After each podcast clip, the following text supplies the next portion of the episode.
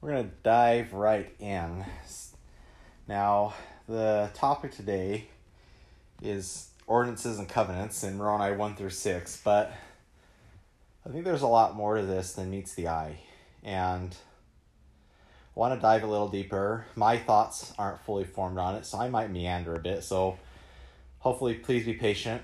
And I think we'll find some gems that will help us in our own life, but also help us talk to others and how they how they can see the importance of of court covenants and ordinances. And to preface this all, I will say that most of these times I do a podcast, it's usually a conversation I had or or some a, a string of social media posts that I saw that I want to an- answer individual people's questions, concerns, or outright objections or doubts.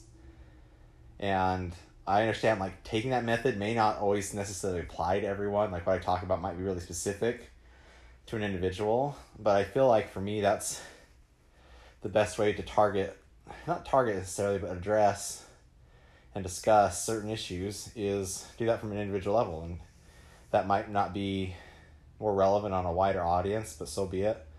Again, I don't do these podcasts to to publish them or be famous. It's more of a journal really and for for posterity. My my redneck just came out there. My hick, actually, my fur, not instead of four. Anyway, so going into it, I think that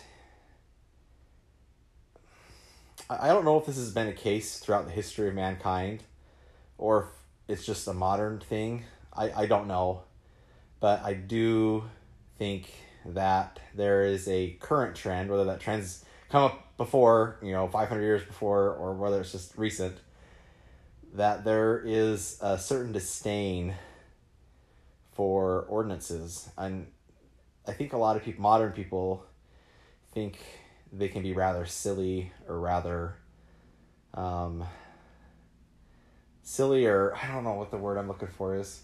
Silly is like the best way I can I can I can describe it, but but unnecessary right? And I, I, think that's come up again and again. You've seen the scriptures, there's people that are like, you don't need to follow these old, old ordinances. They're just ways to like keep you under control and oppressed, right?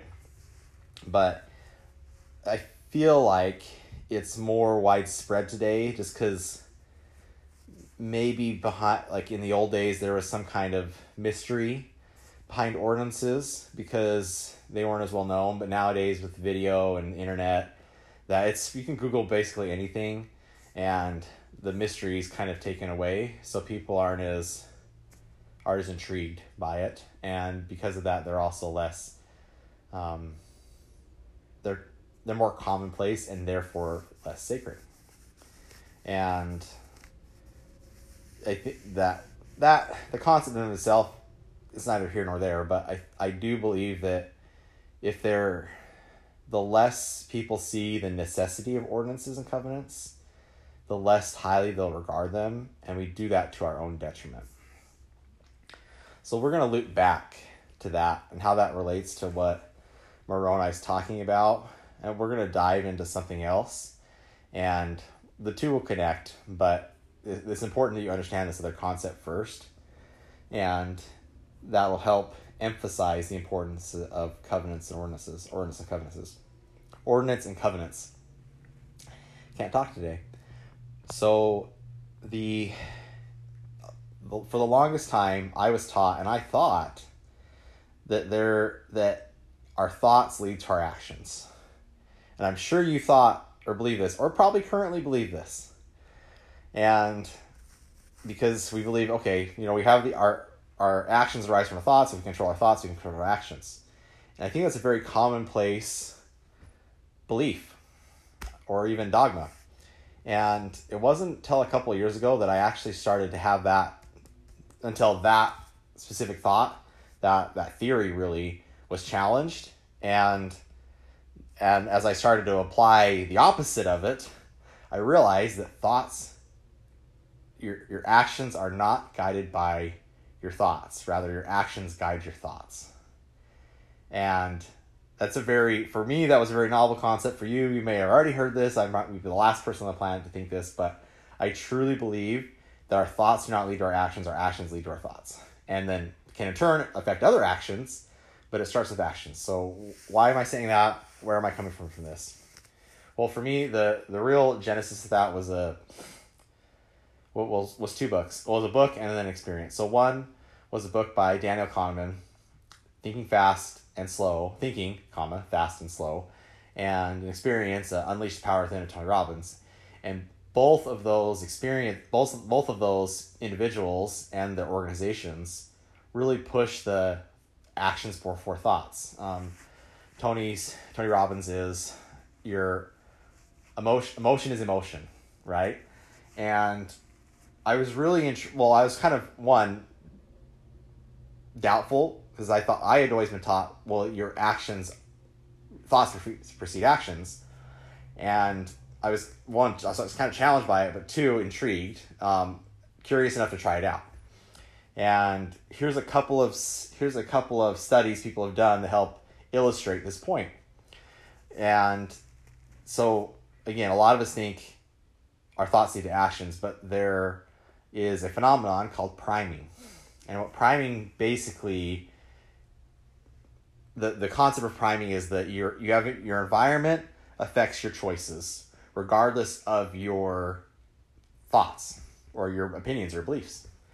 And you know, we think, oh no, no, people have their thoughts, opinions, beliefs, and those can be stand free of your environment. And that's true to some extent. I think they can stand free despite your environment, but I think that we have to, I know we have to be cognizant of our environment. And that's probably one of the reasons why the scriptures oftentimes emphasize the point of standing in holy places.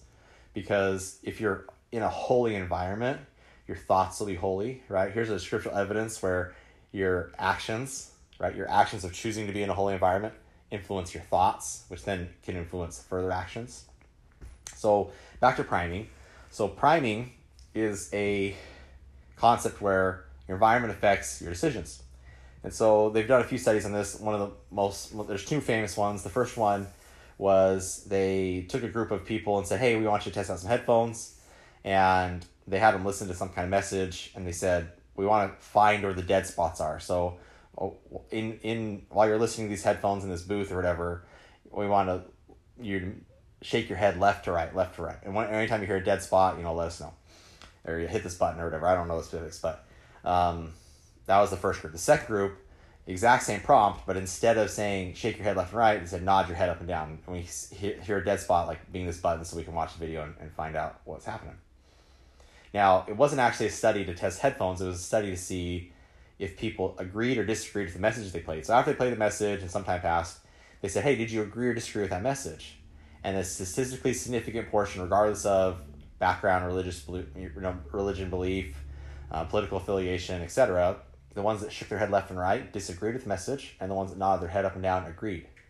You know, so basically, if you nod your head up and down, regardless of the message, you're more likely to agree with it. If you shake it left and right, that that bodily action, that that movement made affected your belief, your decisions, really. They did another one, I think it was in Central Park, where these people had to pass through this this one area and to get to this other this other part. And there was like a blind corner and, and on one corner they there was just a, a random stand giving out coffee and they would give some people iced coffee and some people hot coffee.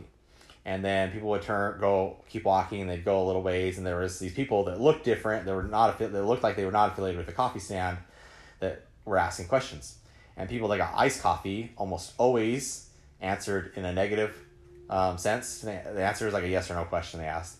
And the people that had a hot cup of coffee answered yes. So it was really interesting how like something warm or cold could affect your environment. Uh, stores stores do something like this also with like scents. They'll test out different scents in a store, and like I think it's vanilla and cinnamon have a higher likelihood of to make people buy in a better buying mood versus other like a citrus or whatever. Anyway, that we we can go on and on have a field day with these studies, but the the point of this study is trying to prove that yes, we, we have our independent agency to choose, and it's not saying there's not like variance with people in those studies, but it is saying that we are affected by our environment more than we would like to think. And I, I, I am not a neurologist. I'm not an expert in it by any means, but I would dare say there's a fair body of research out there that puts forth the hypothesis that our subconscious brains have more like brain energy put towards them or have, have more capability than our conscious brains. And we're not 100% sure how all that subconscious works. And, and uh, from a spiritual sense, perhaps that subconscious is tied to our spirit. And we just, we just don't know everything that happens in there.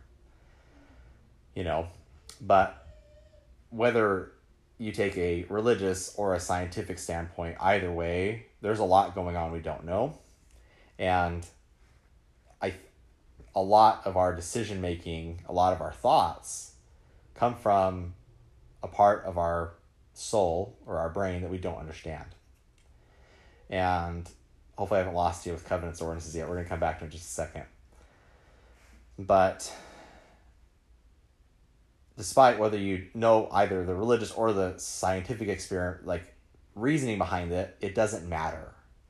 Because people, wise people, have observed over the millennia how individuals that put themselves in good, positive, holy situations make good decisions, and people that put themselves in negative or derogatory or evil situations tend to make evil choices, right? Regardless of their inherent nature. And I personally believe that's because our environment affects us more than we would like to admit. And the second part of that is that now now now let's say so that's the first part. The first part is our environment affects more than a bit. The second part is we can actually choose our environment. That's the crazy thing it, for most of us. Sometimes, again, there's circumstances outside control. I get that. But for the most part, we can choose our environment and we can choose our actions and let those lead our thoughts. Now, how the heck does this apply to covenants ordinances? Prophets and apostles, and even the Savior himself, understood this very clearly. And they did not fall into the trap of thoughts lead to actions. It's actions or environment lead to thought, then lead to action. And that's one of the reasons I believe that Moroni put these scriptures in of very exact ordinances. They're the actions we partake in them, the actions we do, and the words we use. Because there comes a point in our lives where, where we want to change. We want to make our lives better. We see the value in in getting over our human nature, our frail, nat- the natural man. But that's a very, very, very hard thing to do. And we need help, as much help as we can get. And one of the ways we can help change our nature is part by partaking in physical ordinances that give us physical reminders of what the change we want to create in ourselves, the ideal we want to reach for.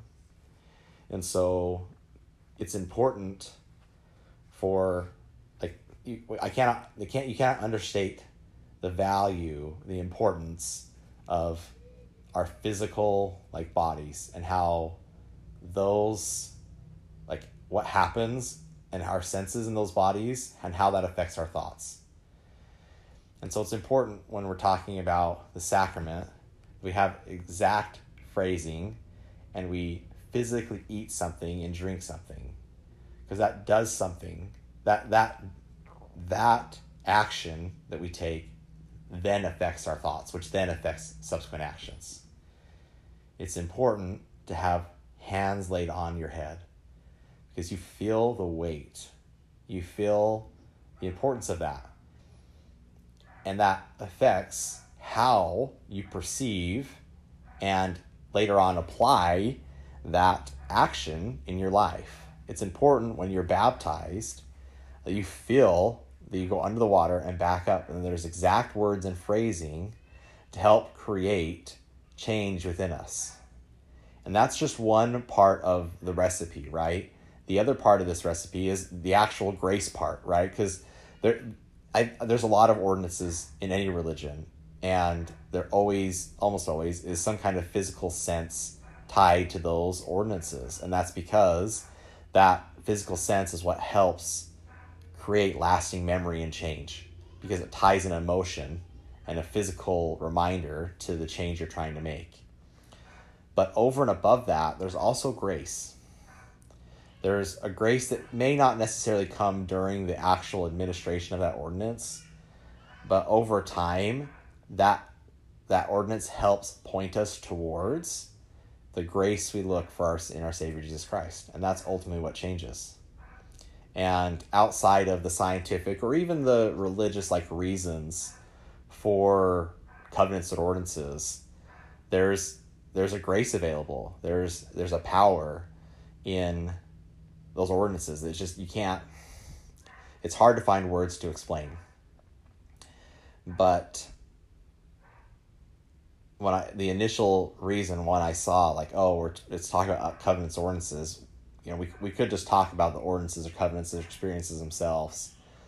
But I think it's important, especially in this modern modern day, to one understand some of the reasoning and value behind those from a scientific perspective honestly that doesn't really go that far because science is so transitory but also to have but to find actual value in, in, in the ordinance itself like there's there's value in that and the value is that it's a teaching tool that god's given to us to help influence our actions through our actions, not necessarily through our thoughts. And that's really important.